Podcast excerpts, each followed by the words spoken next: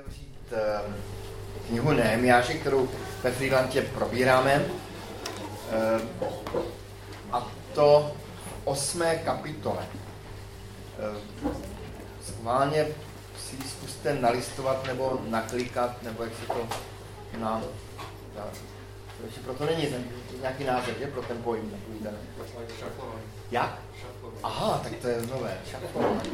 Takže našaflujte také eh, eh, Nehemiáš, já ho teďka musím najít. Já jsem se teďka tím slovem novým tak rozrušil, že, že ho hledám úplně jinde, než má být.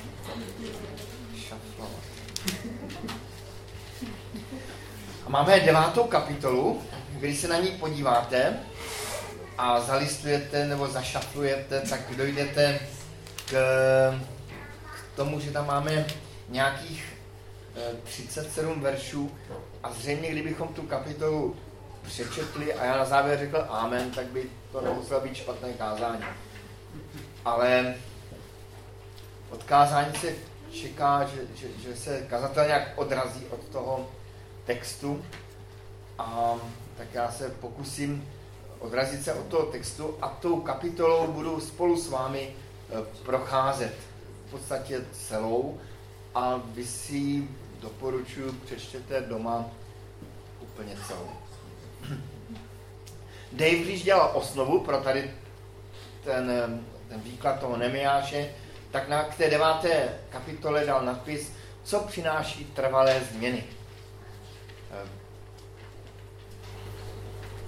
Dave je skvělý člověk na vymýšlení dobrých názvů, lákavých názvů a docela i rád bych byl tady seděl v sále a dozvěděl se, co přináší trvalé změny. Eh, myslím si, že kdybych to věděl a kdybych vám dnes ehm, to řekl, možná, že bych byl jeden z nejbohatších lidí na světě.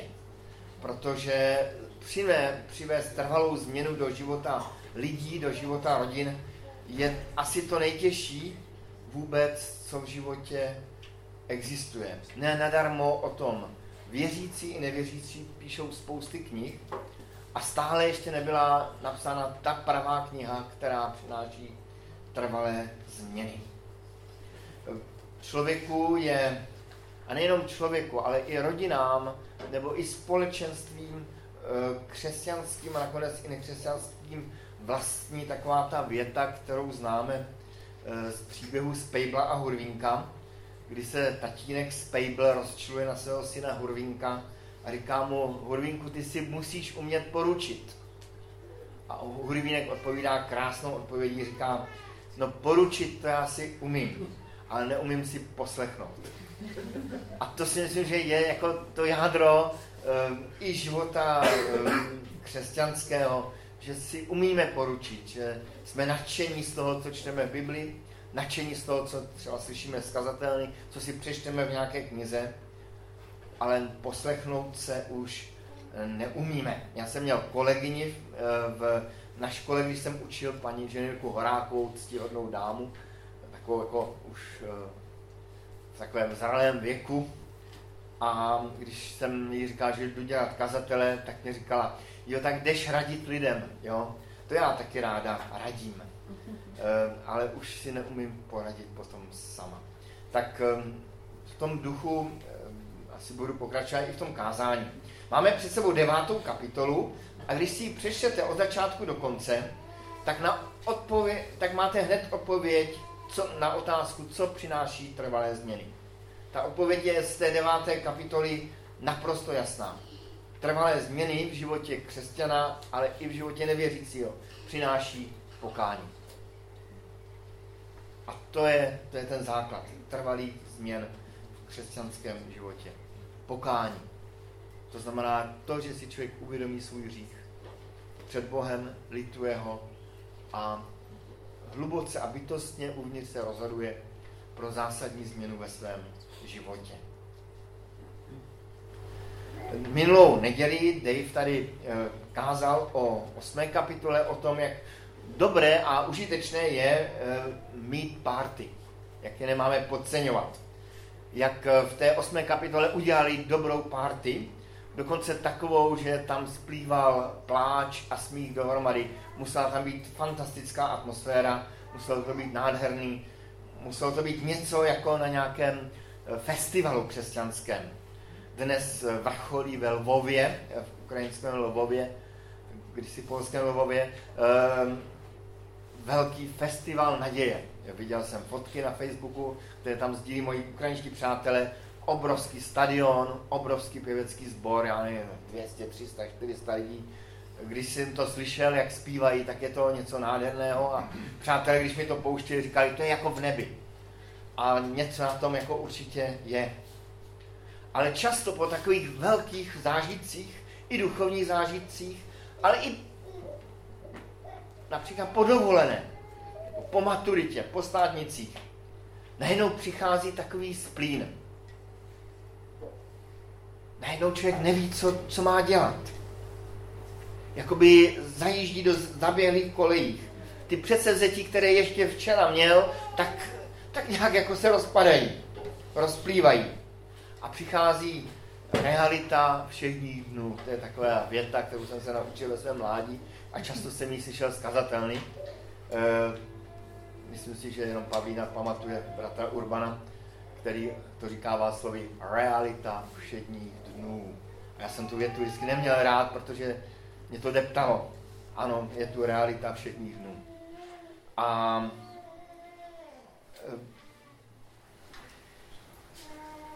ta realita všedních dnů nepřišla v tom Nehemiášovi. V tom Nehemiášovi za tím úžasným festivalem, za tím úžasnou duchovní atmosférou, tak, e, tak byla tak zvláštní, že oni tam zařadili čas pokání. Kdy litovali svých hříchů. A nejenom svých hříchů, ale i hříchů minulých, hříchů svého národa, svých, svých otců, praotců, prapraotců. Kdy vyznávali hříchy své, vyznávali i to, že cítí soud Boží na sobě. A když se zříkali svých hříchů a vyznávali, že chtějí začít novým životem. Říkám se asi, není to možná špatné, když se člověk vrátí po nějakém duchovním zážitku, kde dělá velké rozhodnutí, rovnou zařadit pokání. Čas pokání.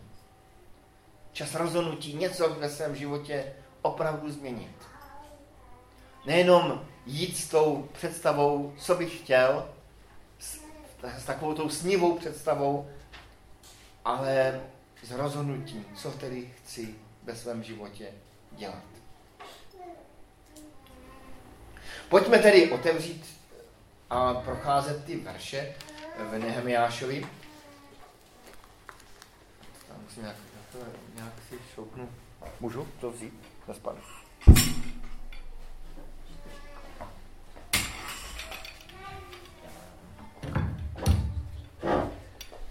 Teď se jenom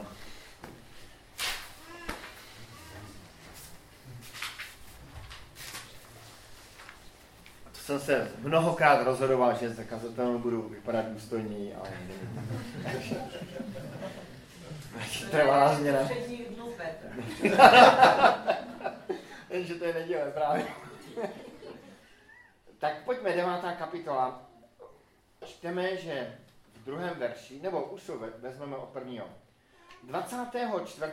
dne v tomto měsíci se synové Izraeli zhromáždili v postu v žíněných rouchách, to znamená v ramborových pytlích, dneska bychom řekli, jo? Na hlavách měli prst. Potomstvo Izraele se oddělilo od všech cizích obyvatel. Stáli a vyznávali své hříchy a viny svých otců. Stáli a vyznávali své hříchy a viny svých otců. Povstávali na svých místech a čtvrtinu dne četli z knihy zákona hospodina svého Boha. A další čtvrtinu vyznávali a klaněli se hospodinu svému Bohu. Ehm, jak to muselo být zvláštní a nesmírně silné. Jak eh, někdy se lidé dívají na hodinky, když už kazatel mluví déle než 24 minut. tady čtvrtinu dne četli ze zákona hospodinova, čtvrtinu dne vyznávali své hříchy. Duch Boží byl zjevně při práci. Pojďme pokračovat dál a dívat se, jak ta modlitba pokání vypadá. Začíná tím, že si uvědomili, před kým stojí.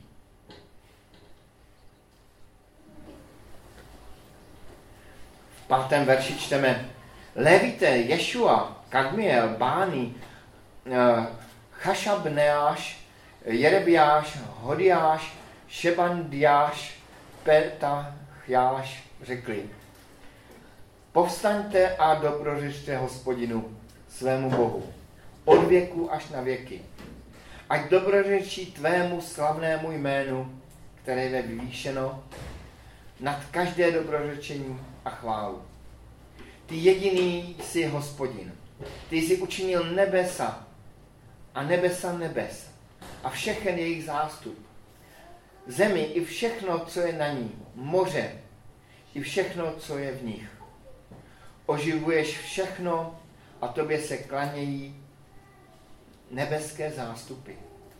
Ty jsi hospodin Bůh, který vyvolil Abrahama, který vyvedl jeho z chaldejského Uru a změnil jeho jméno na Abraham. A teď pokračuje ta modlitba dál.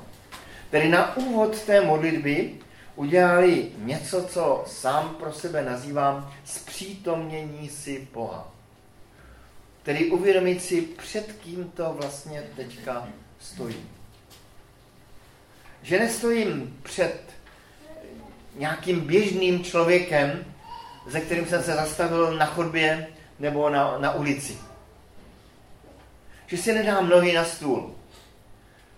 Nezapálím si cigárko a řeknu ahoj Bože, tak co, co jsem mi přinesl. Ale stojím před někým, který učinil nebesa. A nebesa nebes. Člověk ani neví, co to je nebesa nebes. I všechny jejich zástup a všechno, co je na ní. Moře i všechno, co je na nich. Tobě se klanějí nebeské zástupy. Je dobré si na úvod své modlitby a často právě modlitby pokání uvědomit, před kým stojím. Kdo, s kým mám tu čest. Kdo je ten Bůh, ke kterému teď budu mluvit. Kdo je ten Bůh, jemuž teď budu vyprávět svůj životní příběh. Moje babička to právě často takhle dělává. Říkala mi, když mě učila jako malého modlit, tak mě dávala poučku, kterou dodnes si uvědomuju. Říkala, já si vždycky na úvod představím ten boží trůn, před kterým jsem. A pak se teprve začnu modlit. Pak přichází celá ta devátá kapitola, která je v podstatě jedním dlouhým vzpomínáním si historie izraelského národa a jdou tou historii až do současnosti. A je to kajícná modlitba, proto je to vzpomínání velmi sebekritické. Například čteme e, takový náběh, už na si kritikuje, v 13. verši. Sestoupil si nahoru Sinaj, a mluvil si s nimi z nebes. Dal si jim správná nařízení a spolehlivé zákony a dobrá ustanovení a příkazy. Tady jakoby konstatuje eh, ten eh, jeden léviec, co dostali, jaký poklad dostali v božím slově. Ale v 16. verš čteme, ale oni, naši otcové, jednali povýšeně zatvrdili svou šídi a neposlouchali tvé příkazy. Tedy najednou jde ke svým otcům. To je nesmírně zajímavý moment, eh, kdy, vyzná, kdy se vyznávají hříchy nejenom moje vlastní, ale i hříchy těch minulých generací. Eh, sám jsem to chtěl jednou takto udělat, eh, když jsem býval kazatelem v Třebové a začala ke mně prosakovat minulost toho sboru, taková velmi svérázná minulost, hodná těch eh, uplynulých let, tak jsem eh, navrhoval bratřím starším, pojďme v duchu toho, té deváté kapitoly Nehemiáše vyznávat svoje hříchy. A hříchy nejenom naše, ale i hříchy našich otců. A občas jsem tak se snažil obejít několik lidí, kteří už do toho sboru nechodí a ptal jsem se tehdy 70 letých lidí, právě jaké to tady bylo před těmi 50, 60 lety. A občas jsem se něco dozvěděl a nebylo mi z toho úplně dobře. A když jsem potom, když jsme se sešli na staršostu, že se budeme takto modlit, tak eh, pronesl eh, jeden starší zboru větu, kterou dnes vzpomínám, říká mi, hele, co my se tady budeme modlit? Nejsme lepší než naši otcové. Na jejich místě bychom možná jednali úplně stejně. Nakonec jsme se opravdu modlili a tu modlitbu jsem nakonec pronesl jenom já. Jenom já jsem měl tu odvahu, drzost, ale možná na mě taky ležela mnohem víc ta tíha těch různých příběhů. A prosil jsem za odpuštění i těch hříchů minulých s vědomím, že nejsem lepší než moji otcové ve víře. A že bych možná tu jejich situaci nezvládl o nic lépe v atmosféře té doby, ve které byli. Tady je zvláštní, že ten e, Levita dokonce i dává výklad k těm veršům. Říká, oni jednali povýšeně a zatvrdili svou šíji a neposlouchali tvoje příkazy. Tedy jakoby mířil do hloubky a ukazoval na to, že podstatou hříchu je právě pícha a rozhodnutí, že si budu svůj život zpravovat sám a že k tomu nepotřebuju žádného Boha a jeho příkazy. A čeme dál a ten legita říká, zatvrdili svou šíji a vzali si do hlavy vrátit se do svého otroství v Egyptě. A najednou tam jako, jako něco až dojemně krásného přichází to další slovo, to je čtu teďka 17. verš, ale ty jsi Bůh odpouštějící a milostivý a soucitný a pomalý k hněvu a hojný v milosrdenství a neopustil si je. Neopustil si je. Ve dne, 19. verš, od nich neodstupoval oblakový sloup, aby je vedl po cestě, ani v noci ohnivý sloup, který jim osvěcoval cestu, po níž měli jít. A toho takové vzpomínání sebekritické pokračuje dál. Můžeme otevřít třeba 25. verš a 26. verš. E, tam, tam zase on říká, jedli, nasytili se a stloustli. Žili v blahobytu ze své dobroty. Spírali se však a vzbouřili se proti tobě. Odvrhli tvůj zákon za svá záda. Zabili tvé proroky, které je napomínali, aby je navrátili k tobě. Velice se rouhali. Vydal si je do rukou jejich protivníků, který způsobili soužení. Tam se objevuje nový prvek a to je prvek božích soudů, který přichází. My žijeme v době nového zákona a o těch božích soudech příliš nechceme slyšet, ale mám za to, že Bůh se nezměnil, že je stejný. A že i dodnes můžeme vidět i určité projevy božích soudů nad jednotlivci, nad sbory, nad státy, nad národy. Právě pokání, vyznání hříchů je něco, co způsobuje, že ty boží soudy odcházejí. Že pán Bůh ty své soudy odnímá. A my tam čteme, že pán Bůh opravdu odnímá ty své soudy a v 28. verši znovu je tam vyznávání. Jakmile měli klid, znovu páchali to, co je před tebou zlé.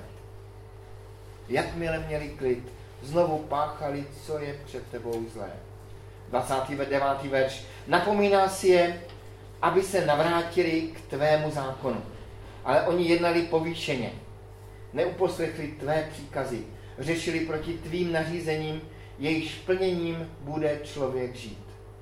Obrátili se však spurně zády, zatvrdili svou a neposlouchali. Mnoho let si měl trpělivost. Napomínal si je svým duchem, uprostřed svých proroků, ale oni neposlouchali. Proto si je dal do ruky národů zemí. 30. verš to byl. Čili znovu je tam sebekritické, napomí, uh, sebekritické vyznávání. A to už je vyznávání hříchů víceméně současných, protože eh, to jsou hříchy těch, pro které se dostali Izraelci do zajetí a nyní se navrátili v podstatě jako zbytek, jako hrstka zpět.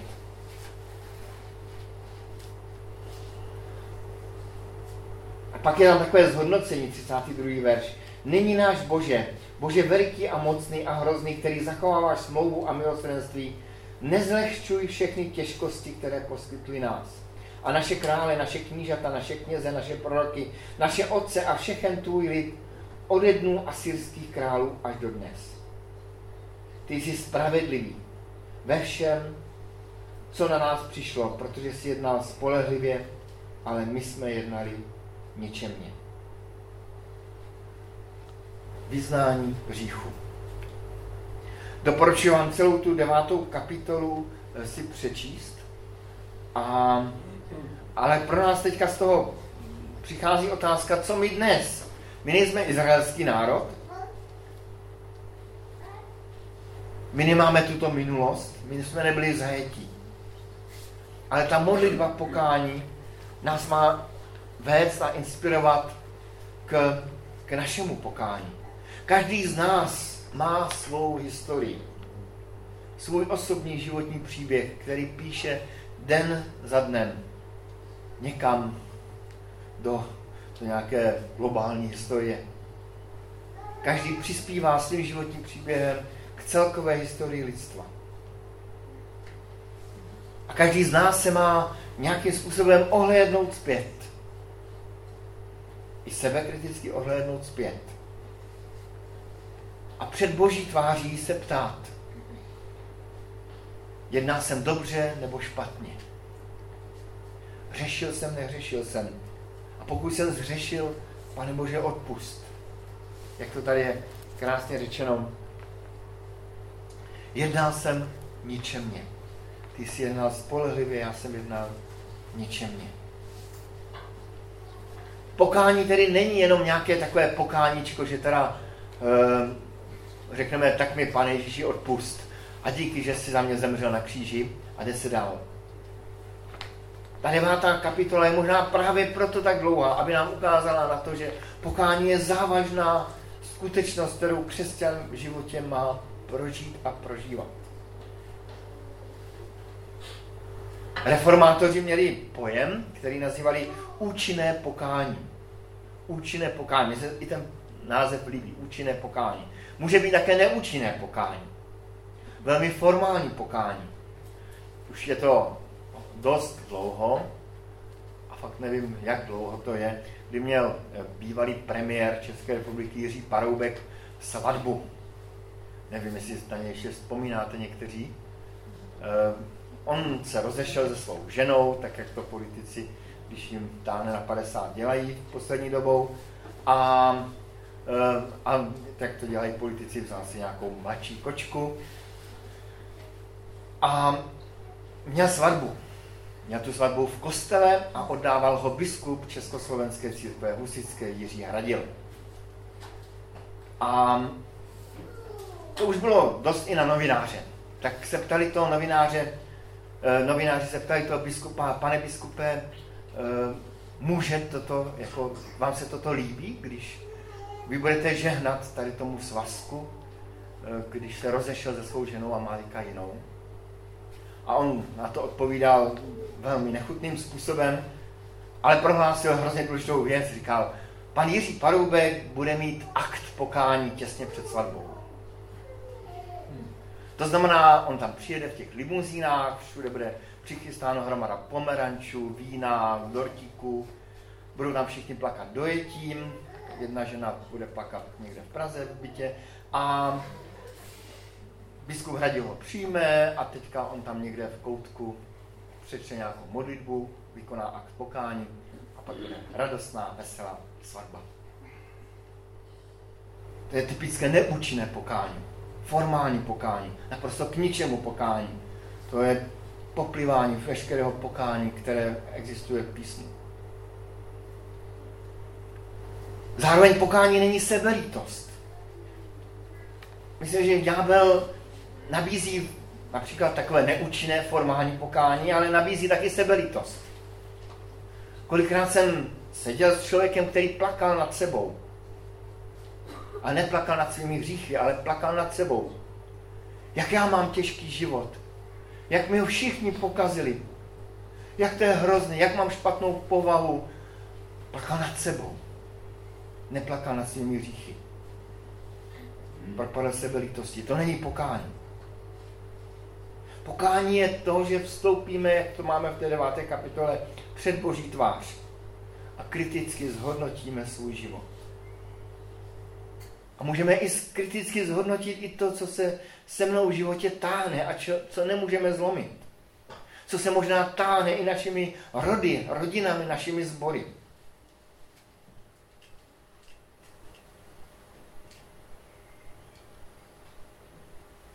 Pokání je, je moment, kdy stojím před Boží tváří. A zároveň se bytostně rozhoduju ke změně. Ke změně ve svém životě. Před Božím tváří se rozhoduji ke změně ve svém životě. Pokání potom může působit a vypůsobit jako uzdravující modlitba. Kdy, kdy to naše srdce, které, které je skřivené a zdeformované, je nějak pouzdravené, neříkám uzdravené, říkám pouzdravené. Ta nějaká oblast, za kterou jsme se modlili, je, je třeba úplně uzdravená. Ale pokání může být také a má být i výzvou ke změně. K rozhodnutí dělat změny ve svém životě. Jedna paní eh, byla, když to tak úplně řeknu, otevřeně posedla zlým duchem vyhledala pomoc, duchovní pomoc, pomoc exorcisty. On se s ním modlil. Byla opravdu osvobozená a on jí říkal, no a teďka ale vy musíte změnit svůj život. Vy nemůžete dělat to, co jste dělala předtím. Vy musíte se rozhodnout žít s Pánem Bohem. Vy musíte se modlit. Vy musíte bdít nad svým životem. Vy potřebujete společenství křesťanů, číst Bibli zřeknout se těch zlých věcí. A to já, pane exorcista, teda dělat nebudu. Tak se vrátila tam, kde byla. A divila se tomu, jak to, že zase jako je mi zlé. Čili tam jsou dvě, dvě věci. Někdy pán Bůh opravdu způsobí zázrak v životě skrze pokání. A my se dočkáme trvalé změny v životě. A někdy je pokání výzvou k tomu, abychom vědomně se rozhodli některé věci v životě měnit.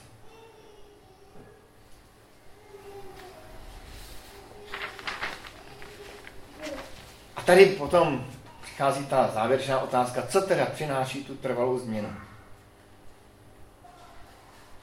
Jak jsem dal tu odpověď, pokání. Ale pokání v nás v životě nezbaví přítomnosti hříchu přítomnosti pokušení. Je to taková naivní křesťanská představa, že po obrácení, po pokání se všechno změní. Už nebudu mít pokušení. A ono je to často přesně naopak. Tak pokušení jsou mnohem silnější a tvrdší. Protože člověk si přenastavil citlivost na svoje na pokušení. Ta pokušení přibydou. Ďábel o to více snaží nás stáhnout na svou stranu. A my musíme počítat, že v životě stále bude přítomno pokušení. A nejenom pokušení, ale takové to pokušeníčko. Takové to malé, takový ten malý háček, který vlastně ani nebolí, když se do nás zahákne. Ale dobře táhne. Z historie potom víme, když listujeme dál Nehemiášem a proroky, které v té době, kteří v té době um, působili mezi lidem izraelským, tak víme, že, že znovu padl celý, celý ten zbytek Izraele. Že znovu musel bojovat s hříchem. Je to něco podobného, jako já mám rád to přirovnání s plevelem na záhoncích, s kopřivama na zahradě. Prostě vy, vysakáte a oni tam potvoli zase vyrostou. A tak je musíte vlastně furt sekat. Nezbývá vám nic jiného. A dokud budeme zde na zemi, dokud nebudeme v nebi, budeme muset trvale vysekávat plevel hříchu, plevel pokušení z našeho života. Na závěr chci přečíst dva verše, budou to tři verše. První je s Filipenským z druhé kapitoly, 12. a 13. verš. Filipenský 12, eh, druhá kapitola, 12. a 13. verš. Proto moji milovaní, tam už píše Apoštol Pavel, jako jste vždycky poslouchali, nikoliv jen v mé přítomnosti, ale nyní mnohem více v mé nepřítomnosti, s bázní a chvěním. Uvádějte ve skutečnost svoji záchranu. Neboť Bůh je ten, který ve vás působí chtění i činění podle své dobré vůle. S bázní a chvěním uvádějte ve skutečnost svoji záchranu, tedy svoji spásu, záchranu v Pánu Ježíši Kristu. Neboť Bůh je ten, který ve vás působí chtění i činění podle své dobré vůle. Tedy my jsme dostali spásu, ale tu spásu musíme uvádět ve skutek. Izraelci dostali darem eh, zaslíbenou zemi, ale museli ji bránit, museli se o ní starat, museli o ní pečovat. My jsme dostali darem dar nového života v Pánu Ježíši Kristu. Ale musíme se o něj starat. Musíme se o něj pečovat. To není takové laciné spolehnutí se na, na tu boží milost. To je právě potom to neúčinné pokání. A tak je to ve všech jiných oblastech života. Dobře vy, kteří žijete v manželství, víte, že Manželství je dar, který člověk dostane od Pána Boha, ale musí se o něj člověk starat. Musí o něj pečovat. Přesto člověk občas padá. V přísloví 24. kapitole 16. verš čteme, že spravedlivý, i když sedmkrát padne, zase povstane. Své volníci zaklopítnou a zle skončí. Spravedlivý sedmkrát padne, ale zase povstane. To je právě pozůzení pro nás, kteří jsme spravedliví v Pánu Ježíši Kristu.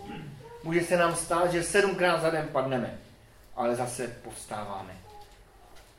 Já jsem slyšel na podzim v jedné přednášce takovou hezkou větu, která mě i pozbudila a občas ji říkávám a pozbuzuje mě dodnes, že když člověk padne,